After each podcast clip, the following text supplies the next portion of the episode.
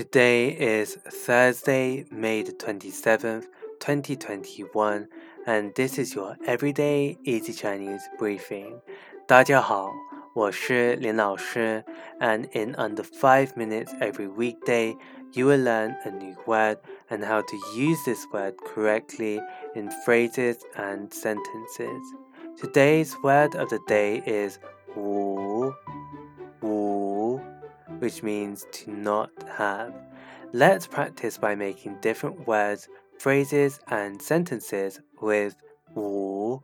The first word is wu guan, wu guan, which means to be unconnected. Let's look at each character of this word. Wu means to not have, and guan means connected. A way of using it in a sentence is 这与你无关。这与你无关。This has nothing to do with you. Another word we can create with 无 is 无法。无法. This means to be unable. Let's again look at each character of this word. 无 means not have and 法 means method. A way of using it in a sentence is 我无法告诉你。我无法告诉你。I am unable to tell you. Finally, we can create the word 无限,无限, which means unlimited.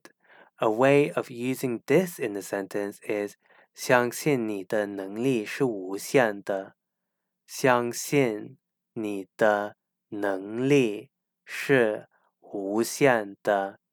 Believe that your ability is unlimited. Today we looked at the word wu, which means to not have, and created other words using it. These are 无关 to be unconnected, 无法 to be unable, and 无限 unlimited. To see this podcast transcript, please head over to the forum section of our website www.everydayeasychinese.com where you can find even more free Chinese language resources to help you level up your Chinese language skills. See you again soon for more practice.